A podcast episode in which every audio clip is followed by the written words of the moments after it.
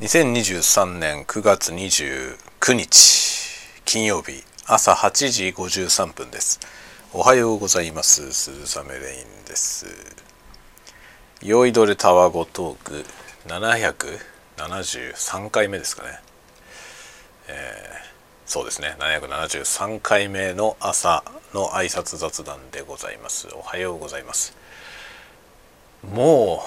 う29日ですか。早いですね。9月あっという間でした。まあちょっと途中出張したりとかね、東京行ったりしてましたんで、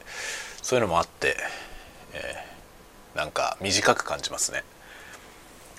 でだいぶ涼しくなってまいりました。ちょっと寒いぐらいね、ともするとともするとちょっと寒いぐらいになってきてます。まあこっからは早いんですよね。北海道の冬はあっという間にやってきますので、秋だなと思ったらあれっていう、もう冬かなっていう感じにすぐねなってしまいますね。もう冬がやってくるので、ちょっと冬囲いとかね、庭の木とかをね、こう雪の中に埋まる対策をするというか、埋まらないようにすることはできないので、埋まっても死なないようにするというね、そういう、まあ、冬囲いっていう文化というかあるんですけどね、それをやんなきゃいけないですね。まあ、そろそろ冬のことを考えて、対策をしていこうかなと思ってるんですけど、まだエアコン工事されてませんこのままいくといつになるんでしょうね。エアコンの設置工事はなんか業者の人が見積もりに来まして、で金額はもう確定したんですよね。であとはなんか具体的にその工事をやる日程についてまたね連絡しますと言われてて、まあ、10月入っちゃうかもしれませんって言われてんですよ。言われてんで、まあいいですよって話に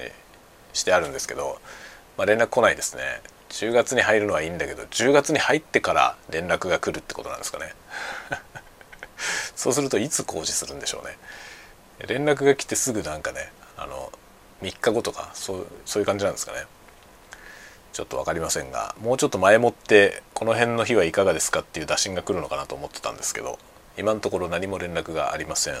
でもう10月に入るんで、来週週明けまだ連絡が来なかったら電話してみようかなと思います。その日程が確定してからね支払いをするって話になってるんですよ。その工事の日、工事がまあなんか2日に分かれて行われるので、その2日目のまでに、その2回目のね2日目の工事の日までにお金をね支払ってもらえればいいですと言われてるんですよ。だからまだ払ってないんですね。で工事の日程が決まったらね払おうと思ってるんですけど、日程がまだ決まんないんだよそのままだいぶ涼しくなって、多分もう今年はねエアコンつけてももう試運転ぐらいしかしないですね。試運転も除湿でかける感じですね。もう多分ね、その外気温がエアコンの設定温度よりも低いので、エアコンの設定温度の方が高いので、電源を入れてもね多分動かないんだよね。今オフィスのね会社のエアコンが、まあ、ちょっと暑いなと思ってエアコン入れることあるんですけど、エアコン入れても動かないんですよね。設定温度25度ぐらいにしてやっても、まあ、外気温それよりも低いので、そう考えるとねなんか動かないんですよ。電源は入るけど冷風は出ないんですよね。何しろ設定温度の方が、ね、高いという状態なんで、多分そういう感じですね。だから試運転しようにもあんまり運転されないような気がしますね。一応除湿ぐらいはかけてみようかなと思って楽しみにしてるんですけど、まだ工事自体がされてませんという感じですね。雪降る前にはやってほしいなと思ってるんですけど、というような近況でございました。でまあ今日はですね、特にあれですね、やることはないというか、まあ、仕事を普段通りの仕事を特に変わり映えもなくやっていこうと思ってます。でですね、そうF6 のねこの2回ぐらい F6 Zoom の F6 っていう機材をレビューしたんですけど、もう1点ね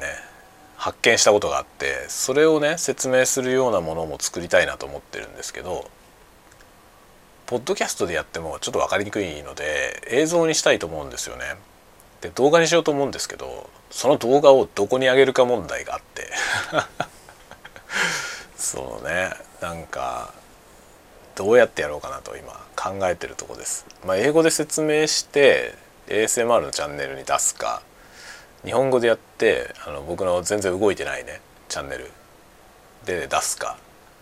はたまた新しく機材紹介のチャンネルをやろうと思っていて、そのチャンネルでやるか。ただそのチャンネルはですね、チャンネルだけ用意してあるんですけど、英語でやるのか日本語でやるのかを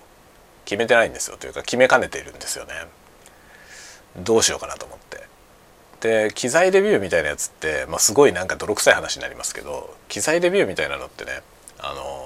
その紹介してる機材をアフィリエイトのリンクとか貼って、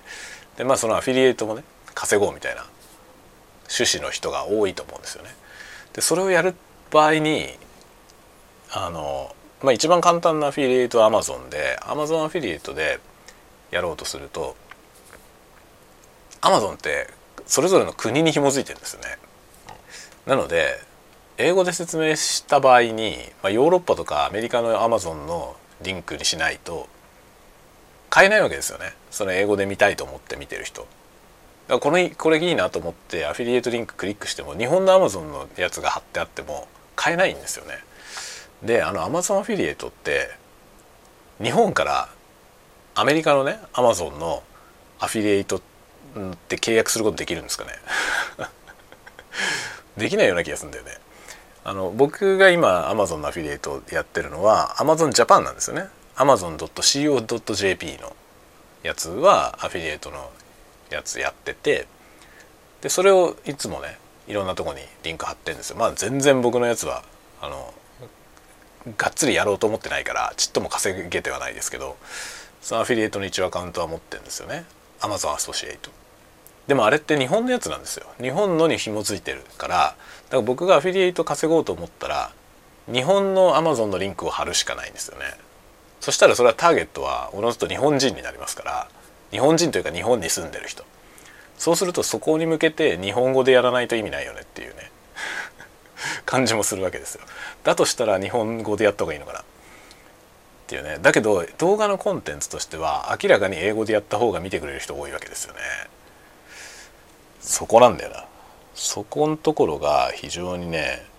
ジレンマですね。どうすればいいだろうっていうところで、まあ一つのチャンネルで両方やるっていう手もなくはないですよね。同じ内容で英語と日本語のやつを別々に作ってやるみたいなこともいいかなとは思うんですよね。ただアフィリエイトはね、その要は Amazon.com の方のアフィリエイトって多分日本に住んでる日本人が取れない気がするんだよね。それが取れればね、そっちのリンク貼ればいいって話なんですけど。で一応ね機材の紹介みたいなのをやるときはそのアフィリエイトじゃないリンクでね Amazon.com のリンク貼ったりはしてるんですよ。この機材ですよみたいなの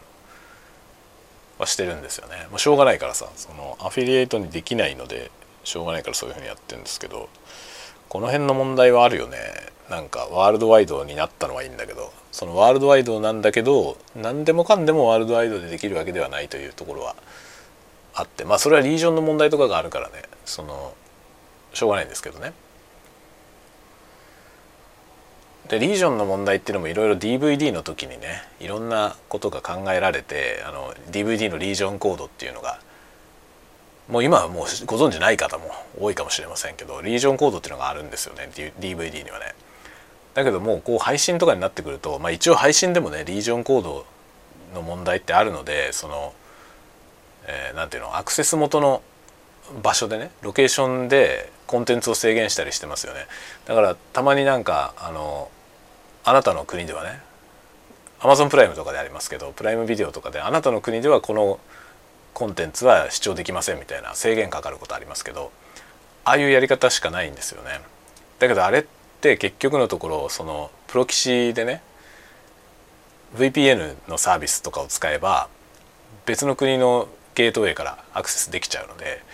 でそういうことやればあれ回避できちゃうんですよね。でそうするとその DVD の時に一生懸命考えたそのリージョンっていうやり方がね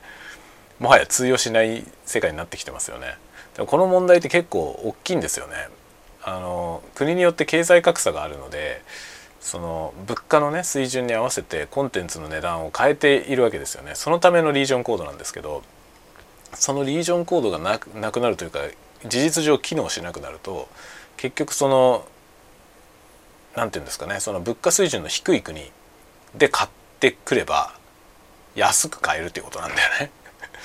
そういうことを防ぐためにリージョンコードというのがあったんですよ、 DVD はね。そのあなたの住んでる国のその物価水準でね、その水準で値段を設定するから、その値段を払ってくださいよっていう、そういうね、その公平性のためのもの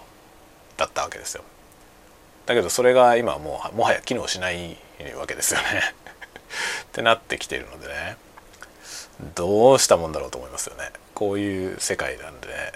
なのでそのコンテンツ作る側としても、ワールドワイドで見てもらいたいんですけど、このリージョンの問題っていうのは非常に大きいですね。だから多分 YouTube とかそういうのが工夫されてると思うんですけど、国によってね、多分 YouTube のそのプレミアムの価格とかも違うと思うんですよね。その国に合わせてねやってる、もしくはその非常に物価水準の低い国に対してはサービスが提供されてないとか、そういう問題はね多分あるんだろうなと思いますね。本当の話、そのゲートウェイをどこにするかっていうの、 VPN サービスがいろんなのあるんで、そういうサービスを使えばね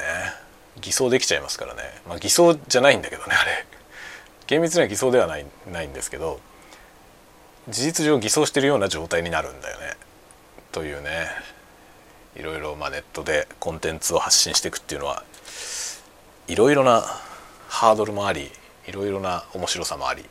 て感じだなと思ってます。なんか朝からややこしい話になりましたね。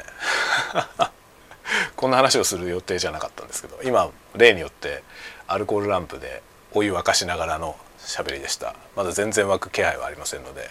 まだ沸いてないけど終わろうと思います。また次回のタワゴトークでお待ちしております。またね。